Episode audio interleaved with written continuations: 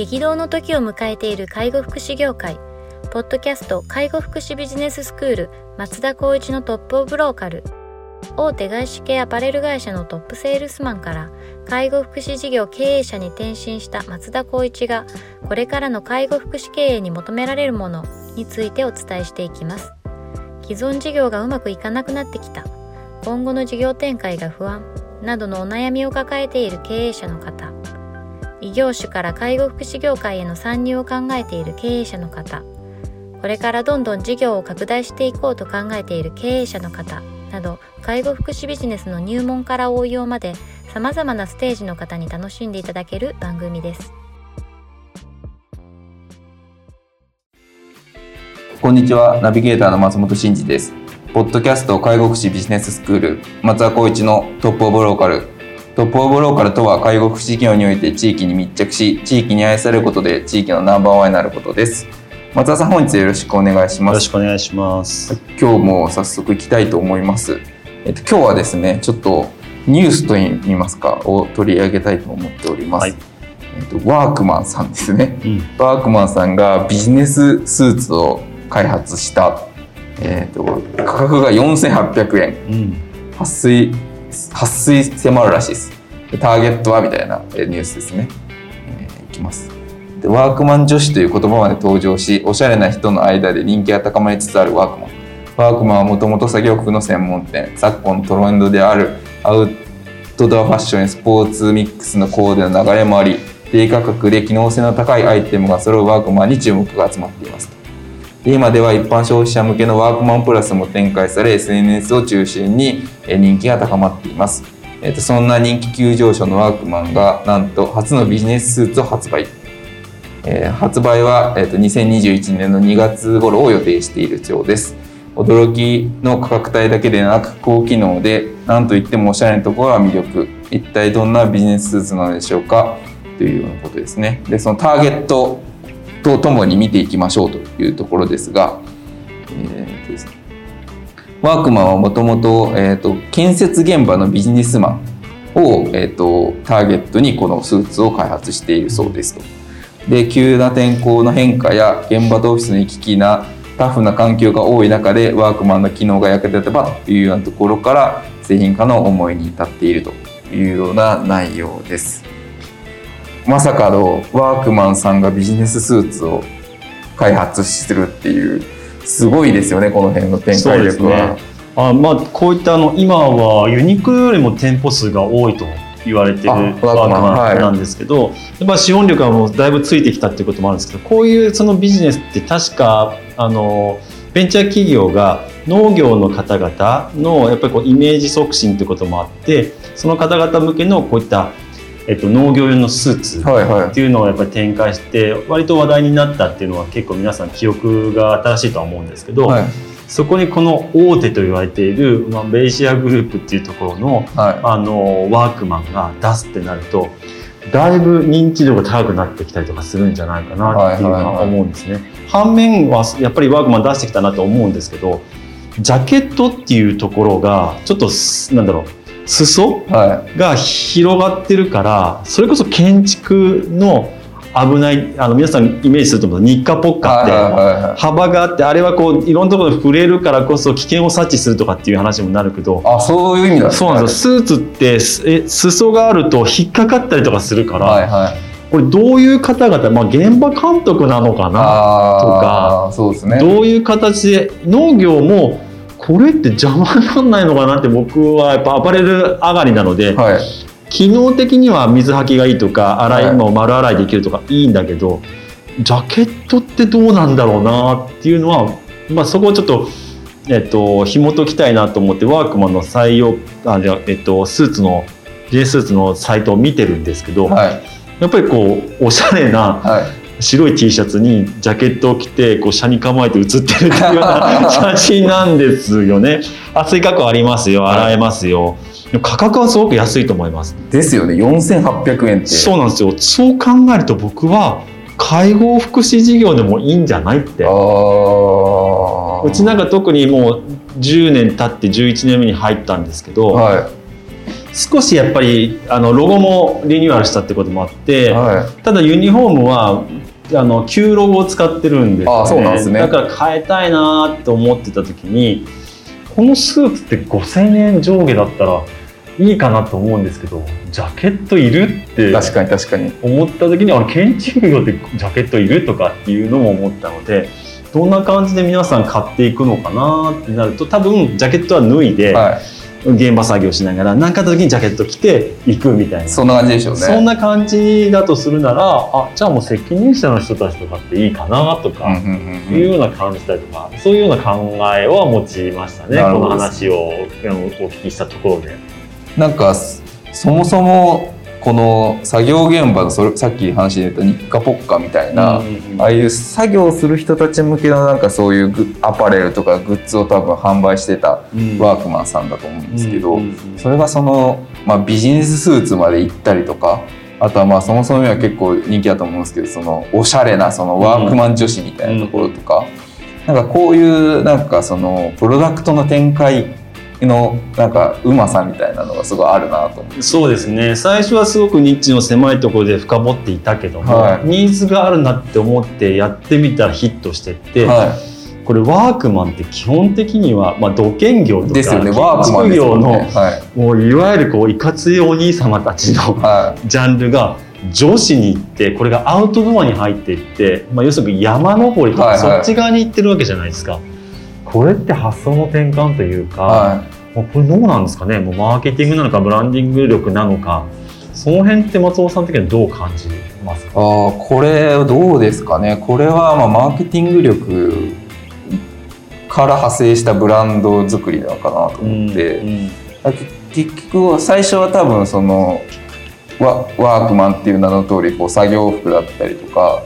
なんかそういう日課ポッカみたいなところから出発してってそれがだんだんだんだんそのなんていうんですかプロダクト開発していくうちにあこんなニーズもあるんだみたいなところに気づき出してでそこに対してアプローチしてったら思わぬヒットをしたんだと思うんですよ女子とかは。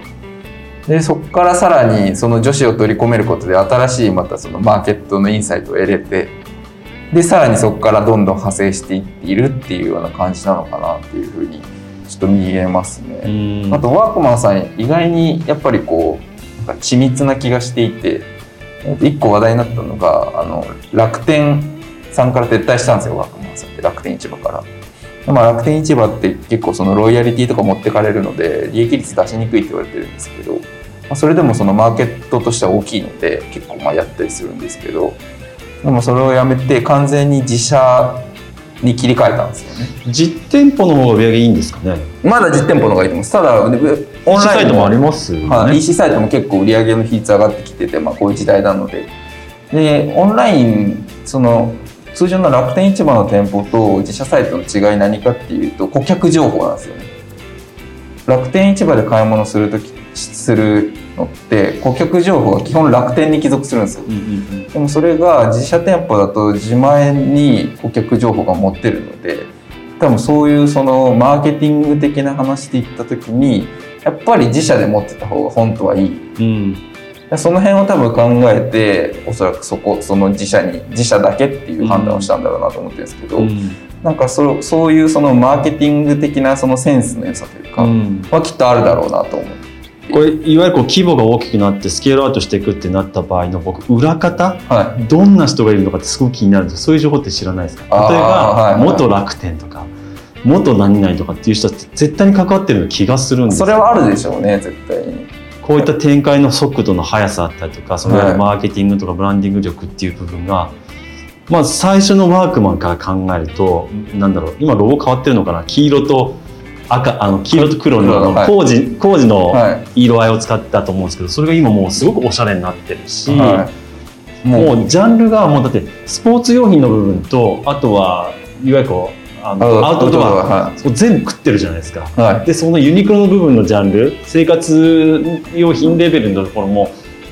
まあいわゆるこう網羅してきてるから、はすごい脅威っちゃ脅威ですよい、ね。はい。えでもやっぱそういう人材が入ってきてるんだと思いますけどね。そうですよね,、うん、ね、これ間違いなく。ねだからそういったところでいくとやっぱりこう視点を変えるとかなんだろう。ちょっとしたきっかけがこういったところにその速度を速くする。あとニーズがマッチしていくっていう部分はワークを見ててなんか少し勉強になるなっていうのはそうですね。なんかここのニュースもなんかあその手を打ってくるんだみたいな。うん感じにちょっと思ったように取り上げたんですけど、うんおそらく介護福祉もこう似たようなところがあってこうんうソーシャルビジネスといいますかその社会社会に貢献するんだけれども、まあ、ビジネスっていう側面からいくとまあ法規制が当然ある中で、その中でも多分いろんなその展開っていうのが本当はあるうんと思うんですよね。うんまあリタリコさんとかまさにそうですね。そうだと思いますしあとは、まあ、医療でいうとあのなん M, N, N フィ M フィールド？うん。N フィールドさん？あのほ交換ステーション。はい。あのあの精神崩壊の件ですね、とかも上場してますしまあ大手とさんとかと損保ケアさんとかもありますけど、うん。やっぱりこう中小のちっこいこう地域から出発して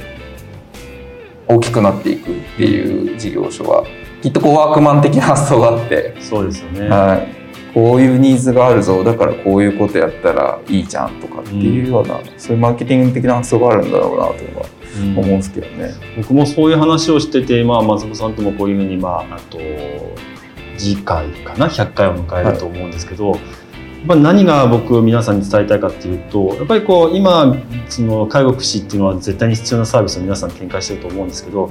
ぱり次のステップだったりとかそういった法の中でやりながらもやっぱりこう横に広げていくとか、の深掘っていくにしても絶対に必要なのはまあバックオフィスだったりとか、うんそれを一緒になって考えて展開できるようなスキル知識を持った人が一人いるかいないかで多分こういった展開とか速度って変わるんじゃないかなってですね。本当につくづく思いますようんうんね。うん。まあ絶対そうですようね。ん多分そのアイデアがあってもじゃあどうやってやったらいいか分かんないしアイデア自体も分かんないし、だって頑張ればいいのにそこでちょっと足踏みしていって例えばコストの部分を少し捻出を頑張ればあー次のステップだったらみんなの未来が明るくなるにもかかわらずちょっとやっぱりそこをブレイクをかけるんであればいろんな方々外部の人と相談しながらやっていくっていう部分ではワーコンも絶対そうやってたと思うんです。けど。うんやっぱり今の名だたる企業のところは全員全部がそういうふうにやってると思うから、うんまあいろんなコスト面をしっかりと精査しながらも、まあ、私たちみたいなものとかもしくはそういった近しい人たちと相談をしながら、まあ、事業の展開幅を広げるとか今を打破するとかっていうことをやっぱり取り組んでほしいなと思いますよね。そうですね。なんかワークマンさんもきっとなんかブレイクスルーするようなポイントがあって、うん、まあそこを迎えなければきっとおそらく今までのワークマンだったんでだろう。でしょうけど、まあちょっと経緯はわかんないですけど何かしらきっかけがあってこうやってもう一気にうん。あの幅が広がっていく扱うプロダクトの幅が広がっていってそれこそもうブブランドイメージもまたもう本当刷新されてるというか、うん。よりこう幅の広い人に幅広いプロダクトを提供することでそ売り上げも利益も向上してるっていう感じだと思うんで介護福祉も一緒だと思うんですけどねそうそういう意味で言うね、うん。まあ、まあ一つポイントとするならやっぱり保険外だった保りとか険外だったりとか。そういった部分も一つのテーマになると思うんですけど大体こうやって飛躍してるところってなんかこう女子社員の一言だったりとか、はい。誰かのあ一つのアイディアが割とこう大きく展開していく、だと思うんですけどでも大きく展開するのってやっぱりそれがそれとなりに必要なやっぱりこうスキルだったりとか経験を持ってる人がいるかいないかっていうのはだいぶ違うと思うんではいそういった視点をやっぱり持っていただけるといいかなと思いますよねいやワークマンさんのこのビジネススーツなんか5000円ぐらいなのでちょっと買ってみようかなと個人的にはちょっと僕も買ってみようかなと思いましたし、はいい、いんだったら、まあ、ちょっと今あんまりイメージできないですけどうちのスタッフのユニフォーム的な感じで考えてもいいのかなと思っちゃいましたね。あいいですね。うん、確かに確かに。なんかこういうちょっとなんかあのい今までのそのイメージをぶち壊して飛躍してるような企業って多分参考になると思うので、うんまたこうあればちょっと取り上げていきたいなというふうに思っております。はい。では本日は以上とさせていただきます。ありがとうございました。ありがとうございました。ポッドキャスト介護福祉ビジネススクール松田光一のトップオブローカル番組では介護福祉サービスに関するご質問を当番組の専用ウェブサイトより募集しております。番組 URL よりサイトへアクセスし質問のバナーから所定のフォームへ入力の上送信をお願いします。